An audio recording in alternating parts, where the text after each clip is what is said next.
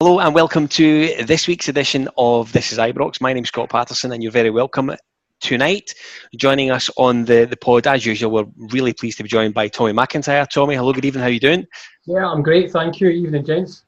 And we're joined as well tonight by, by Willie Boyd, two in a row, so uh, good times for Willie. Indeed, it's great to be back on a, a couple of consecutive weeks. so tonight's edition of this Ibrox is brought to you by our good friends at Triple H Mortgages, the one-stop shop for your mortgage and mortgage insurance requirements. Contact them today or whenever you get the chance to 01453 887 179. You can also reach them via email hello at triplehmortgages.com. They're available via all the usual places on the internet triplehmortgages.com and you can also contact them via Facebook, Triple H Mortgages. We should say if you're looking to contact them and you mention this is Ibrox, feel free to throw in Scott, Willie, or Tommy's name. They will be happy to offer you a free mortgage review and any protection review as, as you choose to discuss with them. Highly recommend giving these guys a shout. Please do it. So, another week passes, and we started last week's podcast, Tommy, speaking about how the the farce that was Dubai um, was causing risk of preventing the season from carrying on. Um, today's been another day, and it's it's almost trumped last week, hasn't it? it has, and, and you know, please be be aware. I'm not laughing at COVID or the seriousness of contracting uh, that disease or the pandemic or the people who have lost their lives, right? But you look across the city, and it is very much carry on COVID. Yeah over there, just when you think they cannot be less understanding of the current climate or of people's feelings, along comes a press conference or along comes a soundbite. They've tried their hand at ignoring it. They've tried their hand at making a full apology, and now they've went. Do you know what? Throw open the barn doors and just start shooting indiscriminately at people walking by. I mean, I fully expect to see Neil Lennon in a bell tower throwing Celtic scarves at people uh, and calling them out. It's you know we went from succulent lamb to succulent club uh, in a really short space of short space of time in, in Scottish football. So yeah, back with a back with a bang, and it's actually out with of that highly embarrassing for Scottish football and anybody associated with it. And the fact that we're still not seeing any real movement from the governing body is probably quite telling as well.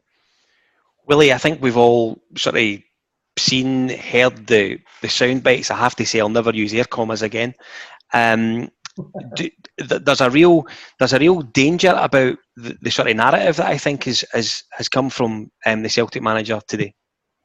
No, absolutely. He's could potentially be putting people's lives at risk. In my opinion, you know, he's uh, he's kind of playing down the whole uh, track, tra- track and trace yeah, yeah. Uh, system that they've got uh, to keep people safe and he's basically telling everybody, go, go do what you want. I don't understand it. I mean, I, am pretty sure there's, people out there that would follow that advice. If I could just add one thing to that, sorry. Uh, of course, mate. No. It's, it's worth pointing out this is what happens. I think this is what happens when any organisation, forget this football club, right, but I'm talking about a football club, are seen to be and allowed to be and helped to be above the, the laws of the game and above the governing body. If you live with that for so long, as you know, I think Celtic have been allowed to do, you know, and having a compliant um, compliant governing body helping them, and then you get decisions like you know go away to Dubai and all that type of stuff, right? Whether they followed, followed protocols or not, I can't comment on. This is Ibrox lawyer is under the desk here jabbing me in the side of the leg. okay.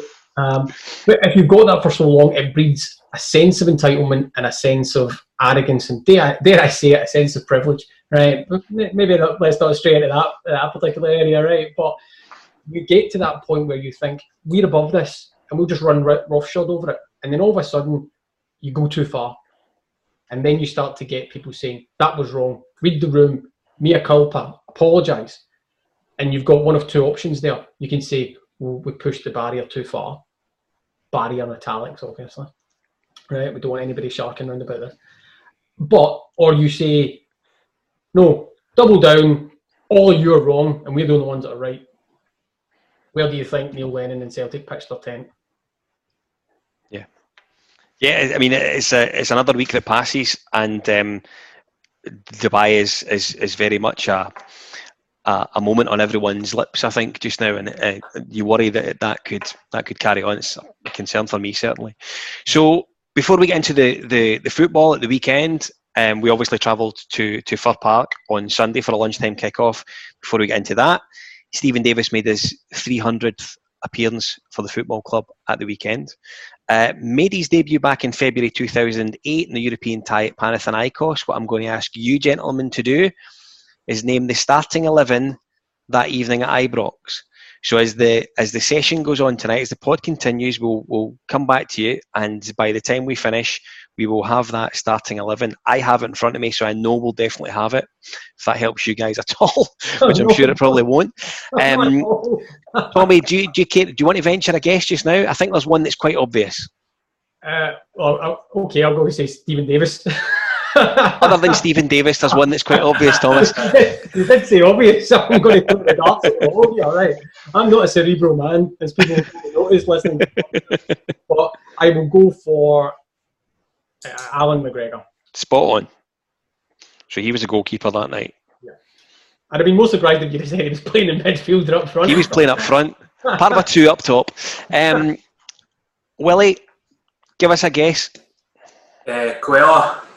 Cuéllar, centre half, absolutely right. Well played, that man. So what we'll do is we'll come back to you, but we've got two out. The, well, we've got three out of the eleven because we already know that Davis was involved at some point. Um, 300th appearance, uh, Tommy. What a what a record for, for that guy to to carry and continue, and he looks as fit as a fiddle still to this day. Absolutely, you know, 300 for us. Played in the Premiership, um, and also set, setting records for, for Northern Ireland for international caps as well. So, you know, legitimately played at the highest level. And, you know, you see people who've played in the Premiership as well talking about Steven Gerrard's done it right, but if I put Steven Gerrard to one side for a second because he's the Rangers manager as well, you see people legitimately talking about coming up against, you know, Southampton when Steven Davis was there. And Steven Davis was the guy they were always looking out for because he was a legitimate player, you know, a really top tier player. Um, we're, quite lucky to have him the first time in his prime. Really lucky to have him right now.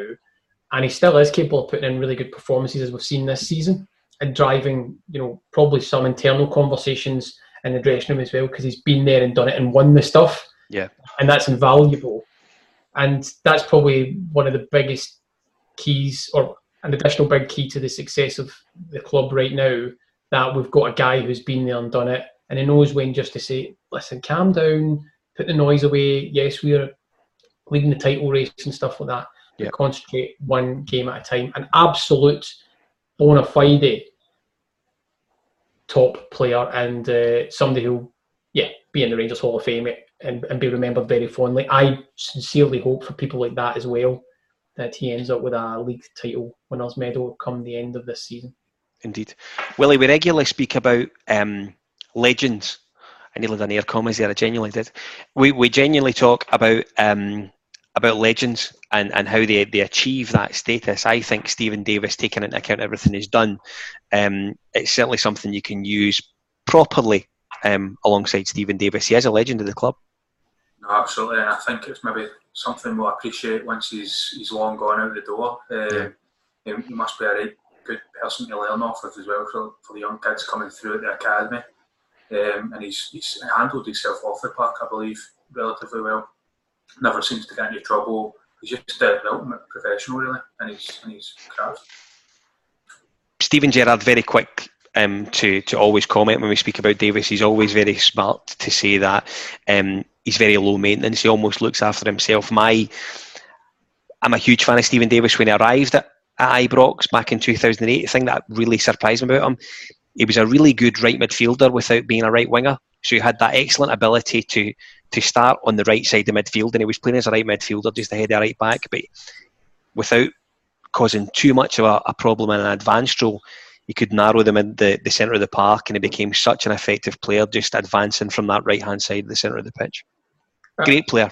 Great absolutely, player. Absolutely. I think I recall, you guys will tell me if I'm wrong here, but uh, we got him on loan from Fulham, and then yeah. we I remember correctly. And I think probably the, the, certainly in my mind the best thing I can say about that type of player is that you see guys who can dominate a midfield through pace and power. Right, um, I'm not denigrating anybody. Right, I'm not saying he's not an amazing player, but guys like Yaya Toure and Patrick Vieira had those attributes inbuilt as well. Yeah. Right? I'm not saying they weren't top players because they absolutely were right before anybody jumps on me. But Steven Davis doesn't necessarily have tons of pace and he's not got the physique of tons of power. No. The biggest compliment I can give him is consistently being able to dominate midfield using touch, his vision, and the brain. Yep. And that's the mark of a top, top tier footballer. He doesn't have to run all over the pitch. He makes other people do that, particularly the opposition. Yeah. And his ability to unlock, and we probably miss this sometimes in the.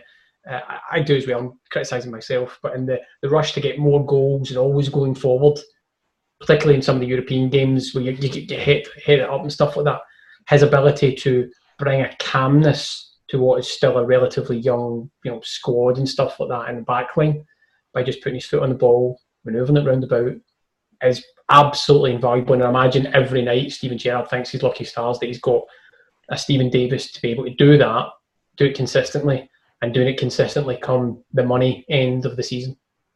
Indeed. He'll certainly be someone. Who, sorry, on you go, Willie. Oh, sorry, just to, to butt in here, but uh, and as well, when he, he, first came back on loan, I think a lot of people thought we had already seen the best of him. Uh, he was quite a kind of troubled start, so to speak. It's uh, he wasn't he really got off to the best of starts. I think it might have been fitness. He was playing reserve football, so it's not the same intensity. But now we're obviously getting the benefits of him. Well, he, get tossed, he get tossed in in that night with Defoe at Kilmarnock away, didn't he? Yeah, he did. Yeah. It probably wasn't. It was probably a mistake that Steven Gerrard made. In all honesty, I know Defoe scored that night, but it probably wasn't the right place to drop in guys who had never played or hadn't or hadn't played in a long time, hadn't played on that type of surface for a long time as well. I'd imagine in those type of circumstances, I think Steven Gerrard has probably admitted that was maybe a selection blunder. Yeah. But you know what? You're living well, and thankfully our management team do that. We certainly hope that Steven Davis is, is one of the guys that is right at the front of the queue come May to collect that medal, that winner's medal. We certainly do. So we we we travelled to Fir Park on Sunday afternoon. Obviously, um, the the team closest to us had had failed to pick up really anything of any note on the Saturday afternoon, uh, and we we went to Motherwell. I, I, think we went there reasonably confident. They've not long changed their manager. There's always a risk that you get a, a kick from said manager change. I thought Motherwell didn't really offer a, a, a huge degree of of threat to us in the first half we were really poor in the first half in the same breath, and they scored a really good team goal. I felt uh, Devante Cole scored an excellent goal for Motherwell at the weekend, Tommy. The one thing that struck me about it was um, the the sudden change in positioning from from Leon Balogun. He looked like he was holding a relatively good position, and then just as Tony Watt goes to cross the ball, just takes a step out and leaves Cole behind him. It does. There's a lot to unpack there, and I, would probably say I, am of a slightly different opinion. Certainly in those first 15, 20 minutes, I thought Motherwell were quite dangerous and opened us up a couple of times down the flanks and stuff like that. Maybe didn't carve out clear cut chances, maybe to your point, but I thought they looked dangerous. It's that way you, you get an initial feeling from a game sometimes. I was like, this isn't going to be the stroll that I hoped. You know, I mean, I, I hoped get one or two up at that point in time. Against these teams, I'm always looking to get the first goal. You know what I mean? To make them come out. Um, of course. Yeah, you're absolutely right. Devante Cole, who I thought had a really good game.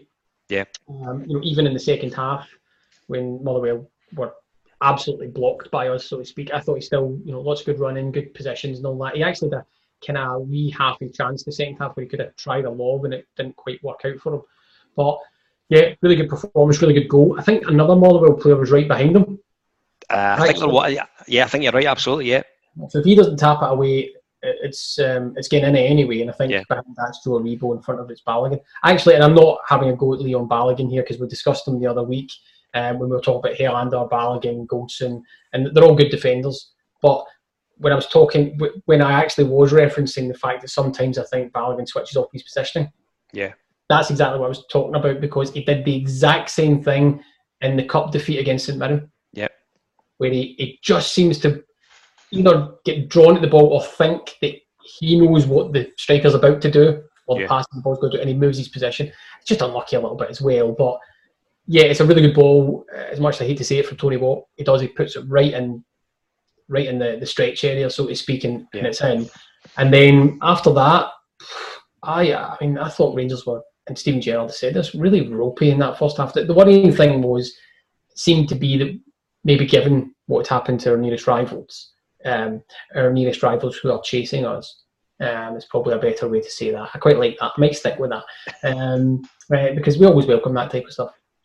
But uh, maybe they just turned up with a little bit of complacency. Yeah. You know, and Steven Gerrard, not to wax too lyrical, I think mentioned that as well. That Motherwell, uh, sorry, Aberdeen, in-game complacency when you go up two Yeah. goals, and a man, and then starting the game with complacency. We are not that good to be able to do that. We need to work hard, and when we work hard and we let talent shine through, then we we can absolutely battle teams. Well, I think Tommy's absolutely right. Steven Gerrard was was um, was quite open and honest. I felt after the game when he when he said that um, last week at Pittodrie, he felt we we really played well for sixty minutes and then switched off, stopped if you like, um, and then at the weekend they felt we never really started until minute forty six. I don't think there's any doubt when they went in at half time they got a bit of a good old fashioned roasting. Absolutely, I agree. Yeah, 'cause it seemed to come out and dominate the ball a bit, bit better, but you know we still lacked in the, you know, try to create that chance, get a bit of magic. We still kind of lacked that a wee bit. We Yeah. got the balls in the box a few times, but wasn't it really too much a, a note to be honest. Maybe was it? Uh, I think it might have been the first half, second half. Morelos' header. Um, Yep. First that was half. First half. First half, yeah, Uh, absolutely. yeah, so you know, we, we didn't really get too much. But obviously, the, the, the first time we, we got the ball in the box, like you know, we had delivery. I felt we struggled to beat the first uh, centre back most of the times when we were crossing. Um, to be honest, I thought they dealt with it really easily as well. Um, I thought they played, you know, well. Got to give a wee bit of credit there, I suppose. But um, yeah, obviously, Barisic's ball in the box uh, for for Itten, who I was uh, kind of waxing lyrical about the, the previous week against Motherwell. Yeah. Was it? He's, he scored four goals and, and came against Motherwell. It's, it's some hatred he's got to the, the I'm glad you mentioned the um, the cross by by Barisic. I think this season, Tommy, there's been a, a huge focus on on Tav down to the, the fact that he's chipping in with, with goals left, right, and centre. Maybe been a little quiet of late by his own admission. However, um, the the delivery from from Borna Barisic is exactly what you love to see, is it not? It, is. It is. Probably two things just quickly before that, because I do love a pun. Obviously, every time we come up against Motherwell, Cedric is saying they are getting it. Yeah, okay. I apologise for that one as well, actually. But more importantly to me, on a, a personal note, is to hear William Boyd say, "Not to wax lyrical," is, is the highlight of my. Uh, that's the highlight of my podcast. I'm delighted that that phrase is stuck in the mind. I might just die off now, actually. But um, yeah, so but no, you're absolutely right, and we've been very blessed this season that uh, you know widening out your question somewhat in that, or starting with an arrow and then widening it out. But we've had James Tavernier just having the game of his life, uh, sorry, season of his life, right? Setting the header, you know, not just on fire, but you know, Agent Orange. Yep. Scott Staff policy. That's how that's how amazing it's been. Borna's been actually equally as good, but just in a slightly lower key level. Yeah. Right? But he's, you know, personally, if it came down to it, I think the best delivery actually comes from Borna. I think it's a better cross of the ball than Tav. Yeah. But Tav's got a better motor and gets into better positions in the final third. Um, certainly better goal scoring positions. That's not really Borna Barisic's job. But I think Barisic's a better deliverer of the ball, right? Um, comments in the comment section and all that. But we've been blessed that both of them have stepped up, as has all of our squad at different points in time. Uh, Cedric didn't come off the bench, unlocking a defence. I totally agree with William. Um, and I was a wee bit frustrated. I thought Cedric might have started that game, and the way the game panned out, it didn't suit Morelos or anything No. like that. As soon as Itten came on, we kept we didn't do anything different. I know it was a slightly deeper cross from from Borna, but we weren't doing anything different. It was still crossing in the box, but Itten's there to take one immediately. Good firm header down into the ground, keeper no chance. Yep. The only thing that was slightly frustrating for me when I talk about just to wrap that up, where every player stepping up, and it's not a criticism because he's done us a great turn, is I thought that last minute moment from Jermaine Defoe was rattling the back of the net. I really did. I just expected it, as everybody does, because it's Jermaine Defoe and he's just the goal machine, you know. But I just thought, oh, and I think it did take a wee deflection away, so it takes it into the keeper's arms. But yeah, to go back to your point, I'm going a little bit longer there, but yeah, we've been very very blessed that both of them have stepped up. And Tavernier has been a wee bit quieter, but that's still you know light years ahead of any other fullback in the in the league. And Borna's, it's a gold standard kind of delivery, but that's yeah. his norm. That's yeah. incredible. I'm glad you brought up the um, the Jermaine Defoe uh, chance right at the death. We spoke last week about how um, Morelos showed that wonderful glimpse of skill to, to put us one up at Pittodrie with letting the ball run across him and then fire it back in the direction it came. The touch from Jermaine Defoe to take it out the sky and just create a little bit of space for him was absolutely incredible. And it's another glimpse, William, of just how good we are to have a professional like Jermaine Defoe at the club. I mean, think of a guy, take the young lad Mebude, for example, who's watching that the things that he must be learning from Jermaine Defoe just now at the training centre must be incredible. Yeah, absolutely. And, and you know, probably and, and, and Morelos are learning from it as well, even though they're, they're further ahead in their careers. But yeah, it's, a sublime touch. And, you know, I was the same as Tommy. I thought it was in, you know, you're just used to the ball uh, hitting the back of the net when Defoe's yeah. in that sort of position. But um, I mean, maybe that's a, a bit of kind of match sharpness. He's not played in, what was it, five, five or six games? Yeah. So maybe just that wee bit of sharpness had went away where he could have found the top corner or whatever. But you know, it's a, it'll hopefully be a good point. That's for sure. Tommy, it didn't quite happen for um, Hagi, Kent, and, and. I want to focus on the on the latter in particular first, if you can. Um, I felt he played really well at Aberdeen, um, and then just couldn't get into that gallop, if you like, um, in Motherwell on Sunday. I agree. I agree on all of that. Played really well at Motherwell. Uh, switched off for the goal as well, Mike. Uh, and that's not to say this is a witch hunt against Joe Aribo, but you know he, he, did switch off for it. And then yeah, I mean a front, middle to front.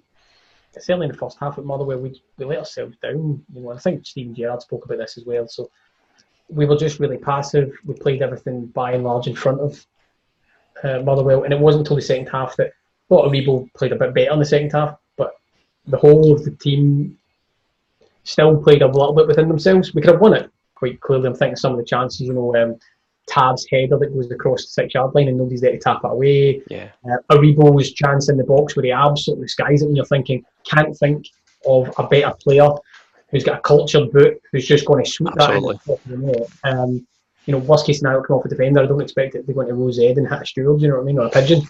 Um, they might do the same things when it comes to Motherwell. I don't know. but um, uh, and there was also yeah, Defoe's chance we spoke about Itten's goal and stuff like that. We did pressure them um, in the second half. We could have won it. Well, it might have been a bit unfair for Motherwell actually on the first half showing, to be brutally honest, right? Um, I would have taken it though. Let's be brutally honest. But yeah, I thought he was I thought, yeah, it, it, just didn't work for him. It, certainly in that first half, he wasn't getting in the right positions. He didn't seem to be able to be able to go through the gears, as you, maybe you're alluding to there. Is that you know he's yeah. got a really good way of opening the space. And it wasn't until the second half we saw him coming slightly to the right hand side, and he was dropping that shoulder and doing the you know doing what he does best, which is working his way into the box and stuff yeah. like that. Uh, I we just started really sluggish, and it, I would say it took us the best part of 55 minutes to get really going. Willie, we, we heard after the game that. Um, I'm just going to say, at least William got what I was doing there. It nearly went over my head, to be fair, and it just clicked eventually, but better late than never. So we, we heard after the game how um, Motherwell were, were actually good enough to, to contact the club on the run up to the game to say their ground, their, their, their pitch was, was a bit of a mess, um, which was right. Uh, I just wonder how that affected the performance of guys like Kent and Hagi. They didn't have maybe a, a nice bowling green to, to knock the ball around on and really have the opportunity to, to play that they play the way that they, they like to play. I think the condition affected just how, how much they could do in the 90 minutes.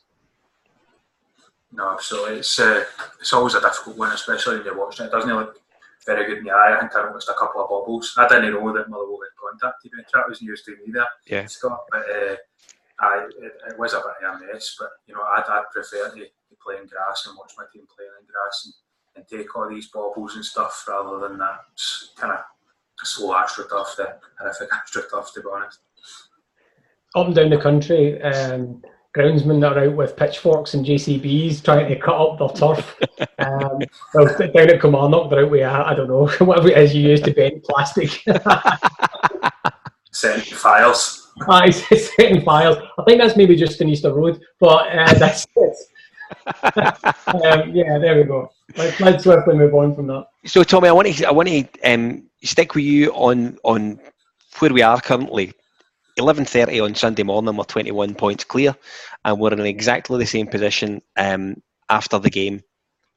If someone had said to me mid November that we would be sort of seventy five percent of the way through January, still unbeaten, and twenty one points ahead of our nearest rivals, um, you would have bitten the hand off at that point, would you not? Oh yeah, yeah, at the at the elbow. Yeah, absolutely. yeah, you'd have been you'd have been said, you know, even I would challenge any Rangers fan, even in their heart of hearts, if they'd have been told that story, they'd have went, uh, I don't think we get Come on. We might be ahead, you know, we're building a good team and all that kind of stuff, but it won't be 21 points, even with the, the famous three games in hand and all that type of stuff. And, and only have conceded, what is it, seven goals? Yep. Three of which have, I think, been, been against Motherwell. Nice. Although one was an OG, maybe. Uh, I think George, doesn't count. uh, well, George Edmundson's, yeah, yeah, exactly. yeah, he doesn't, he doesn't count. But uh, yeah, it just you know, and I think in the games that we've conceded, they've ended up turning into draws, by and large. Apart from the Aberdeen game, can't think of it. It be two Easter Road draw. Yep. Um, Motherwell. Oh well, actually, we beat Motherwell Ibrox as well. Obviously, I was yep. conflating the, the nil nil with Livingston there, but because uh, I just with teams like Livingston, I just think we give them a goal a start. Um, but uh, that's just a conceptual thing. But you know, nobody would have believed that narrative. I don't think Scotland can believe that narrative, to be no. honest. And there's some people really struggling with that. Yeah. At this moment in time, and we'll see some really bad behaviours between now and the end of the season. I think if that continues, I have to, you know, say some of the outpouring of angst from even Rangers fans after a one each draw that keeps you 21 points. I mean, another game closer to the end of the season, which our rivals have cycled through as well, and we've lost no ground. We've maintained 21 points. I mean, if, if that happens, if we if we just mirror Celtic's results from now to the end of the season, we win the title. Yeah, so absolutely. Yeah, I mean, it's a wee bit of angst that wasn't required, and that, or we haven't stretched the league even further. Yeah, it's another unbeaten game. It's another point. We've lost no ground, and therefore it's a good news story. So, aye, let's all just keep the head a little bit. There'll be other points dropped, I imagine, between now and the end of the season. Yeah. We might even, God forbid, get beaten yeah. by somebody. But it's not about that. It's not about individual games, although we're taking them individually, and the management team are reinforcing that to the players and therefore to the fans. Individual games, yes, one at a time, but it's not about that in and of itself. It's where we end up in the numbers come the end of the season. And I will take any defeats, I will take any draws, I'll take any bad performances. If come the end of the season, somebody says to, to me, we did for the title party. Absolutely. Absolutely. Willie, Tommy's absolutely right. Some of the things that you, you were, were seeing on on social media after the game, um, it was like we'd went to Fir Park and been cuffed. I thought, in many respects, there was a real there was a mood change, and I, I don't know if that's because almost ironically we've become so used to maybe winning so far, and winning is comfortable is, is what we've done. I think a lot of people are forgetting that over Christmas and New Year, for all we were winning, it wasn't particularly pretty. We were we, we grinded out a few results there. Um, however, there was an outpouring of disappointment. I think it's safe to say Willie after the game on, on Sunday afternoon. Yeah, absolutely. I've seen a, a few of the comments myself, but um, you know, as you said, there were a lot of similarities to the performances for the start of December. There really was. Um, but we've, we've, we've, got through it all. Do you know what I mean? We're still unbeaten, so a lot to be positive. Bit of positives out there. Um, absolutely, we need to just kind of keep it going. As Tommy's saying, mirror Celtic's results, and, and everything will be fine. Sorry, my apologies. I didn't mean to, to interrupt you there, William. But I was just going to say, you know, if you play that out in an extended version, right? If somebody was to have said, you will go to Pittodrie, you'll go to Fir Park, and Celtic will come to Ibrox, and you'll end up with seven points. Take I don't think there's. I, I don't think with, with any permutation, right? But you'll end up with seven points. I don't think there's many Rangers fans, including those ones who were maybe reacting on social media. And I get that, but you know, we're all desperate. Well, I, I do get it, right? But I don't think anybody would have knocked that back. Seven points from those that wee mini block of fixtures. Yeah. When you went away, you don't need to play. I don't think we need to play Motherwell again, or maybe once more they have to come to Ibrox. Well, no, that's them done, I think. And we don't need to play Aberdeen again. Uh, Maybe Ibrox if they're in the top half. If, if, they, uh, yeah, if they finish I mean, top six. Yeah, I mean, out with of yeah, out with. Uh, Sorry, yeah, you're absolutely right. In that case, yeah. Out with of the ludicrous Scottish split, right? Um, Still to get to the top six. Well, well, exactly. You know what I mean. We just need to maintain our position in there. Uh, just, uh, you know, nobody would have nobody would have knocked that back. Sim- simple as that. And like I said, there's going to be other, tr- you know, I think you know Scott and William, your, your points are absolutely spot on there in terms of the performances. Have not have not been great. The difference is we are getting over the line, and by and large, we wasted 45 minutes and managed to salvage a point and could have won it at the end, right? But managed to salvage a point which, in the wider story, as a line in itself in the storybook, isn't sexy. But in the wider story, says you lost no ground and you're a step closer to the end of the fixture list. That's it. That's all we need to do. It's in our hands, and we've lost no ground. Do not be concerned with that. Be concerned with probably the more component parts, which is the players have had a bit of a kick up the backside because they went to Fir Park and wasted 45 minutes. Absolutely. Tommy, sorry, Scott. It's okay, buddy. You said it as well, Scott, and Tommy, after the, the draw against uh, Livingston, you know, there were probably even more reaction then because it was slightly tighter. Absolutely. You guys have said, you know, at the end of May, who's going to remember the kind of results? Maybe we'll, we'll be too busy with champagne and whatnot. Absolutely. hopefully. hopefully. And I think I think Steven Gerrard was actually quite quick. To, you've alluded to it yourself um, tonight, Tommy, that um, Steven Gerrard, I think, stopped short of saying he doesn't expect us to go unbeaten this season. He doesn't expect us to, to sort of win or draw what's left. He, he maybe I'm sure he doesn't expect us to get beat, but I don't think he'd be particularly surprised if we if we do have a slip up between now and whenever we call the season. Yeah, absolutely. I mean, take one immediately off the shelf, right? And you know, as much as it pains me to say it, and I can laugh about it because we've got the result, but the game at Ibrox, Celtic were better than us, and could legitimately say, "Oh, we could have won that." They might have another performance like that, maybe at Parkhead or, or whatever, right? They, they could they could maybe get a draw or potentially beat us. Anybody in the league could potentially beat us with a bad night in the cup, for example, and St Mirren beat us. Right? Yeah. And when something was on the line, something really tangible. So our players need to be really careful that they don't switch off and they don't buy into the bigger narrative which is being pushed onto them, which is we're playing really well and we're grinding out stuff, so it'll happen for us. You know, we still need to make it happen yeah. and then just get over one hurdle at a time and if you just do that before you know it, the math, or the maths, as I like to say, obviously, the maths is coming beside you and went, handshake. Now I agree with you, you win the title. And once that happens, nothing can change it. I don't I don't particularly care if we get the numbers on the board early and then that's it, you've won the title, and then we get beat for five or six games running yeah. into the end of the season. I couldn't give a monkeys. Yeah. You know, play play the, the, the stewards and Broxy Bear and go, you know what I mean, for all I care, as long as I know that the title's coming back to where it belongs to be, which is Ibrox, right? And it knows that it's got a nice wee soft place in the trophy room and it's back amongst friends and the other trophies and it knows it can pop into the blue room anytime it wants because that's where it belongs to be. So that's it. Let's just all. The, the only thing I'd add to that is I think some of the social media stuff was driven and some of maybe that angst was our nearest rivals were in a really bad place and they dropped another load of points. And I think people just thought that was it. That was it. We just needed three points and that was a title. Yeah. And then when it didn't happen, it was a, oh, you couldn't deliver for us. This team have delivered enough. They just need to keep delivering in line with what our rivals are doing and we will win the title. Let's keep that at the forefront of our minds. So we started the podcast um, this week about um, Steven Davis and how he had made his, his 300th appearance at, at Fir Park at the weekend. And I've, I've asked the guys to to name the starting 11 that night at Ibrox when we played Panathinaikos in February 2008. Now, so far, um, I think Tommy suggested that Steven Davis started that night, which was a wonderful um, part of volunteering on his part. He also then said Alan McGregor, which was right. Um, Willie Boyd suggested Carlos Cuéllar, which was right. Thomas, do you want to give me two more? Well, yeah, I think I can actually give you two more as well. Uh, I've been trying really hard so I'm going to keep with the um, the Spanish connection of Nacho Novo, who I'm certain did start. Played up front on his own.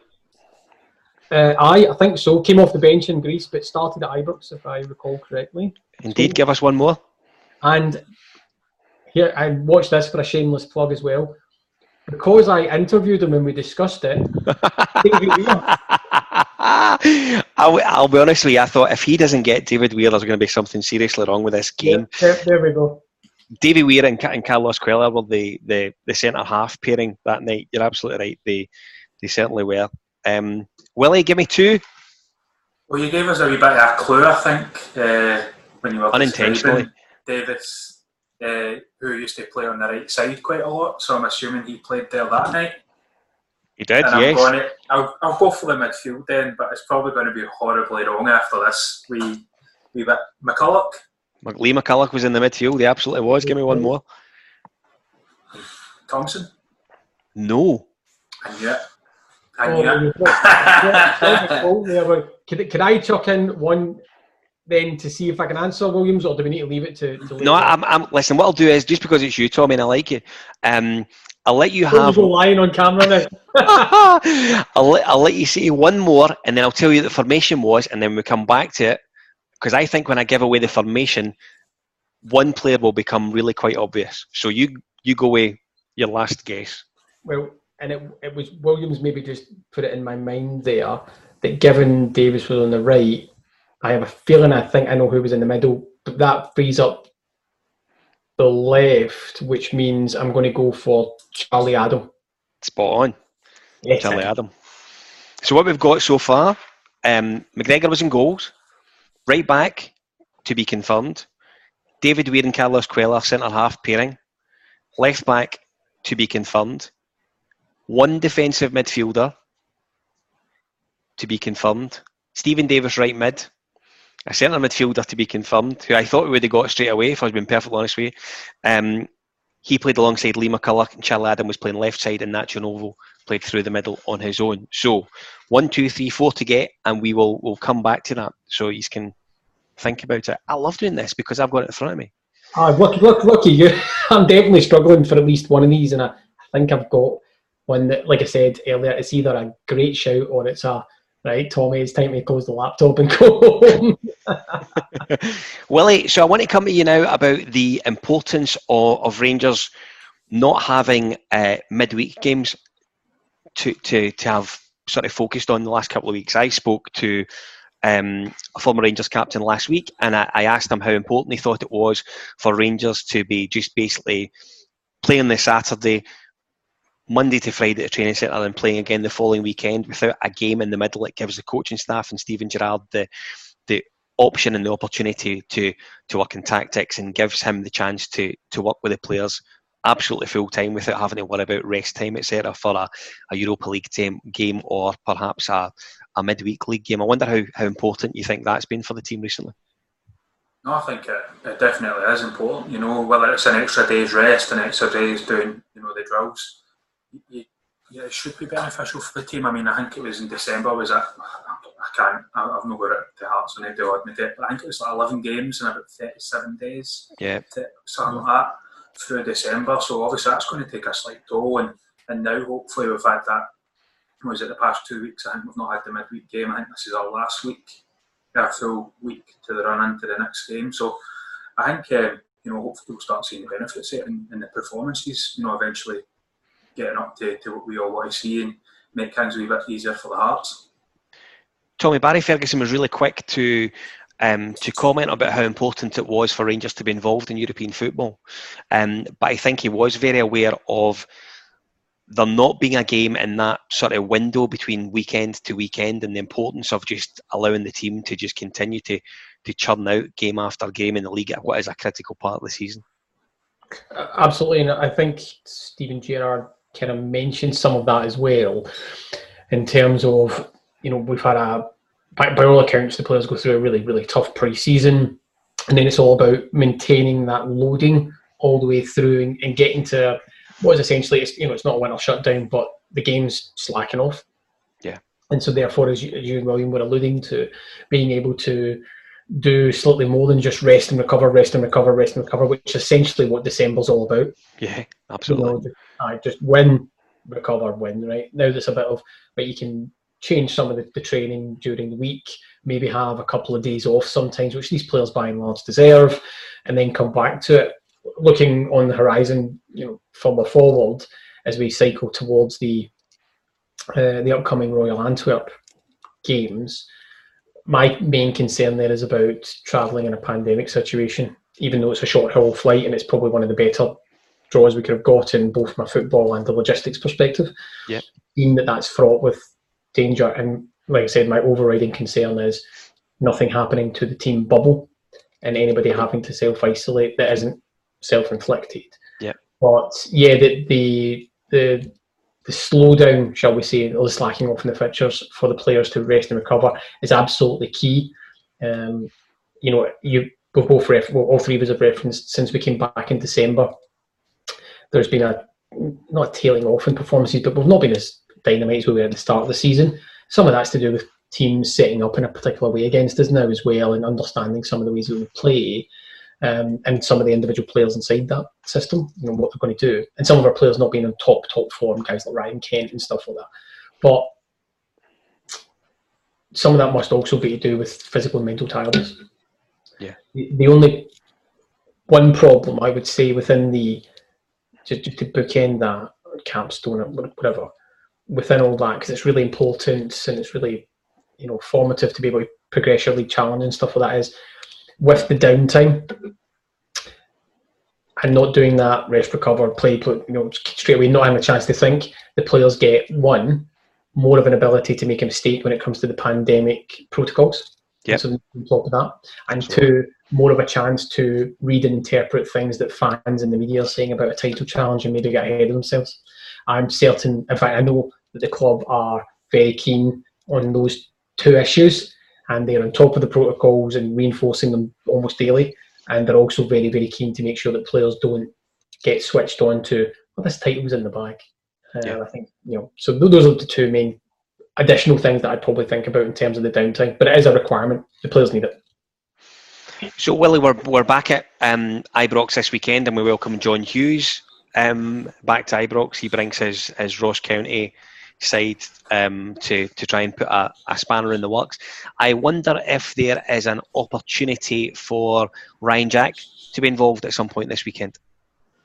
Yeah, I think um, Gerrard mentioned that as well. I think you know he's back in training this week, so we probably will see him. I think, as we've kind of touched on in the previous game, I think Aribo's found it quite tough in the midfield recently. So I think we could see maybe Jack coming in there and shoring up the defence and hopefully we stop giving these silly goals away that we seem to be kind of creating a wee bit of habit with. Uh, so hopefully, you know, we find him in there. But um, just talking about that game, you know, I, I think we're going to see a Ross County side full of fire. Um, yeah. I mean, I think John Hughes seems like the type of guy that, that could lift a lot of morale anywhere he goes, to be honest with you. Um, and, I think most of these sides play relatively good football. So I mean, I don't think we're going to see a team fully defend, maybe like Motherwell did. No. So I think we'll maybe see a team come in and try and play. Agreed. Agreed. Tommy, I'm, I'm a huge fan of John Hughes. I, I love his um, his his passion that he has for the game. I love the way that he speaks about the game. I love his his honesty about the game and his players. Um, there's there's some very funny interviews from his time at Raith Rovers. If you haven't seen them, I recommend you jump onto YouTube or wherever you look at your interviews and go and have a look. Um, he is he is comedy gold. He, he, genuinely is. But there's no doubt that he is. He'll be a serious contender. He'll set up his team to cause us um, problems I, I, as much as they possibly can at the weekend. Uh, definitely, you know, putting his um, putting his club affiliations to, to, to one side. Yeah, uh, I, I, quite like I quite like John Hughes as well. And there was a good interview actually. I think after the the first win that he got as Ross County manager, where he's talking about I'm turning the phone off and not telling the wife, and we've jumped back in the jumped back in the bus and having a few beers on the way up the road, which is quite funny. He's quite an open guy that way. Yeah, he's basically going, you know, personal troubles as well and all that. So it's always good to see people like that bounce back, no matter who they support or, or anything like that type of thing, right? It's human beings. but yeah, the, the, he certainly got a reaction out of that group of Ross County players that Stuart Kettlewell was unfortunately not getting. Uh, and that'll hurt Stuart Kettlewell because he's a big Ross County man at, at heart. But they'll, they'll be drilled. I think William's absolutely right. They'll come out and they'll try and get something. They'll have watched the way that Motherwell set up at the weekend as well and try and get in behind us, you know, force our fullbacks or yep. exploit the space in there and stuff like that. And it does seem to be the same goal that we seem to concede time and time again. This ball across the box, yeah. Unfortunately. But and so teams are teams are obviously you know, exploiting that. But yeah, they'll be fired up. He's he's he knows his stuff in terms of setting the teams up. They've already had you know much better performances and they're picking up points and stuff like that. So I expect a tougher game than I would have maybe have thought previously. But that said, at Ibrox, particularly yep. we come and have a go, I can think of no better game for Rangers to get a, a reaction from the Motherwell one, and I would, I'd be willing to bet some money on the fact that they certainly don't start the game as badly as they did it Fir Park. Indeed, Willie, do you think we'll see uh, Itten from the, the start on Saturday? Um, I'd like to see him. To be honest, he's a player I, am really fond of. To be honest, he's he's the type of striker I love to see. He's, he gives absolutely everything. I think obviously yeah he is a bit raw and stuff, um, but I think that'll come in time and the more experience he gets playing in our league. And I mean he's got great kind of competition there, so that's going to push him on, develop him.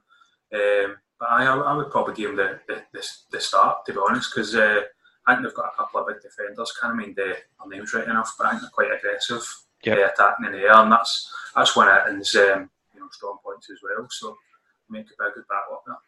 I have to say the boy Iacovitti, who plays centre mm. half for them, is quite a danger at, um, yeah. at, at centre half.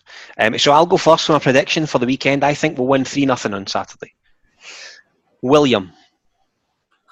Um, just that, that result they had against Aberdeen is kind of you know it's a it's gave you the fear it's probably a bit of a freak result, but uh, just talking about a wee minute, I noticed they had uh, Stephen Kelly on the bench, and I wonder if that's maybe the exact same team he'll set up uh, against us with. Yeah, absolutely, good shout. that's probably the reason he's been put with the team. But I think it might be an off-type game. Uh, I'll go 2 0. 2 0. Thomas? 4 1 Rangers, and I will say that I don't think, in terms of the starting lineup, and I'm going around the houses just to make this pun again. I don't think that uh, Cedric will be getting the to start. I, I, make no apologies for that one, to be honest with you. Absolutely. You never fail to disappoint, Mr. McIntyre.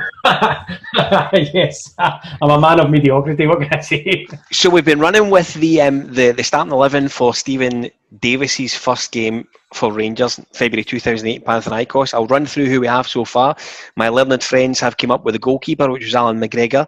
The two centre halves, who are David Weir and Carlos Cuéllar. We have got three of the four in midfield, who were Steven Davis, Lee McCulloch, and Charlie Adam. And Nacho Novo started up front in his own. We have one more midfielder to get, a defensive midfielder, and both fullbacks.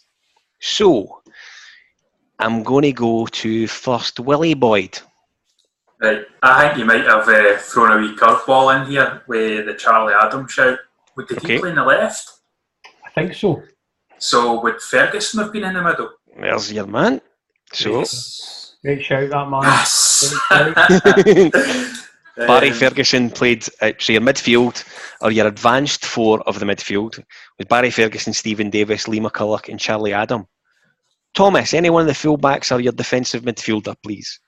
I'm going to go for the defensive midfielder. This is the, the, the one that I was talking about. It's either an amazing shout. You'll get this. Or I'm wrong. Well, there's only I was trying to think. Weirdly enough, it shows you that I'm not confident in it, which is why I'm filling the time here. I'm trying to decide which one I'm going to go for. There's two names in my mind. Eh, you can only pick one, Thomas. I'm only giving you one guess. I, well, no, that's that, that's that's fine. There was two two names in my mind in terms of there was two defensive minded midfielders. I think particularly in that squad. Yep. And I'm going to go for one of them because I think it'd be if it turns out to be right, it's an amazing answer. I'm certainly was in this squad. Amdy Faye. Oh, it's a great guess. As Roy Walker would say, it's not right. Ah, was he was he in the team at all? No. Was he? Oh, I mean, was he even on the bench? Because I'm, I'm- certain that I'm not sure of because I'm only got to start in eleven. I've been a wee bit lazy in my research to be perfectly honest with you. I've only got to start in eleven. that's a shambles by Well, the it- That was a great shout, I thought, Tommy, because I think I thought I had known who it might be. I think it might be that one then. If you're thinking of the same, Aye. because there was only two it could be. So Willie, you've got the you so you know who the defensive midfielder is then by the way you're speaking. well, no pressure, but I think it's uh, Hemdani. There's the man. Well played, that man. Good shout. Brahim Hemdani. So, two fullbacks to pick from. Sorry, two fullbacks to get. I do apologise. Right back and left back. Um, do, do, do, do. Thomas, go for it. Anyone will do. Certainly, I've got this one, and we probably should have made sure that he was number seven on the list. Big Sasa. Sasa Papac played at left back. You're absolutely right. What a legend. Sasa Papac. Goodness me. What a, what a guy! What Ah. a guy! Just nice and quiet as well. Just got on with his job. Absolutely. Professional. Quite happy to be there. Willie, so there's one to get. Don't let us down. Who was the right back that night? A wee bit of pressure. I think I might know who it is. I think he's played there a few times. He's no, well, I think he was a bit of right back sometimes, but Broadfoot. Kirk Broadfoot is the answer. Well played. Well Yeah, done. William. Got there in the end. So to recap, your starting eleven that night was Alan McGregor in goals, a back four of Kirk Broadfoot, Davy Weir, Carlos Cuéllar, and Sasa Papac, Brahim Hemdani holding, Steven Davis right mid, Ferguson and McCulloch, Charlie Adam playing on the left side, and Nacho Novo up front on his own. Brilliant. Steven. Davis's first game for Rangers, February two thousand eight. Isn't that incredible? See, Can I just say as well, uh, and William, you feel free to jump in, but for, forget the listeners for a second. I am definitely of the opinion that this should be a recurring feature because I really enjoyed that. One hundred percent. So who wants to have a go next week? So who wants to pick the quick? Do you just want? I'm quite happy to continue to pick it and completely take the pressure off me. I'm easy, guys. Aye, on you go. Aye, it's fine. Host, You should- host question. However, you Oh, should. yes. I'm going to read out my. I'm going to embarrass myself and read out my my team that I had written down. So I had McGregor, Do it. Broadfoot, Cuéllar, Weir, Papac, Hemdani. Then I had McCulloch, Thomson, Davis, and Wild. I went with, but I was Greg Wild. and throwing between him and Naismith. Yep. And the strikers, I went for Darcheville and Cousin as my two possible chances. I totally forgot about Novo. All guys that were there or thereabouts at the time, though. To be fair, it's a good guess. To be fair, I'm not going to slate you. I had Cousin and Naismith down in there. If anybody wants uh, a, to laugh at me, right, I did have a total brain freeze moment, right? And at one point, I did score it out in my defence, right? But at one point, I wrote, "Is one of the centre backs, Julien Rodriguez. I have no idea why. I've zero idea why. Oh, They scored it out. if you saw me, if you heard a noise, it was me going through the paper. On, clunk, clunk, clunk, clunk. for, some re- for some reason, 2004 sticking out for me for that guy, innit? Ah, Goodness me. About then, eh? No. He looked like he, he looked like he should be able to head a ball, Yep. and he wasn't able to. He looked a sturdy big defender, didn't he? And he was absolute dross. It looked absolutely solid. Um, who was the the other guy? that Came from France, Julian Farfan. Jose Pierre Fan Fan. Jose Pierre Fanfan. Thank you. Uh, and he was pretty pretty substandard as well. So before we, I let you guys go. I, I should say all of our content, as you'd expect, is across at our website www.thiscybrox.co.uk. All the previous interviews that we've done, uh, and indeed all the previous pods. We've also got some excellent blogs on there from our writers Ross Kelvington and Richard Keir, who will be giving us some new stuff as as the time goes on. I should just to reiterate who the podcast is brought to you tonight. It's our good friends at Triple H Mortgages, the one-stop shop for your mortgage and mortgage insurance needs. You can contact them at your earliest convenience. 01453 887 179. You can get them on the email hello at triple h triplehmortgages.com. Tommy, thank you for joining me tonight. I've thoroughly enjoyed it. Well done. Yeah, it was a very good podcast. Uh, I'm just going to say, William, I don't know about you're right, but just when Scott was doing that wee that wee bit at the end there, the sponsor, can you imagine getting a voicemail off him? It's quite it's quite sinister. Actually, you know, um, hi, I'm going to call on you at your earliest convenience through your open window. It's it's, it's rather sinister. So, Got a letterbox. I'm inside the wardrobe. Goodness me. You should never slag, without sounding like a previous host, you should never slag off the host. Willie, um, thank you for joining us tonight. Always good to have you on for a second on, on a row. I assume we're going to we're going to have your presence, your company again next week, yeah? Uh, all being well in the house with the, the kids going down for, for a sleep. I um, I should should be here next week. And I'm just wondering what a prize is for getting that question right. Uh, we'll, need, we'll need to try and think up something. We'll speak to the editor. Adam should be able to fix you out with a pen. Yeah, because I could do with replacing this pink one that I have. You've wore it out, writing down Amdy Faye a half a dozen times. It's just it's buggered the pen. I was convinced that Amdy Faye was going to be the, the big sexy answer. I thought I was right. Um, and actually, just after while we were talking, I checked. He was on the bench. He was on the bench Aye. alongside Christian Dailly.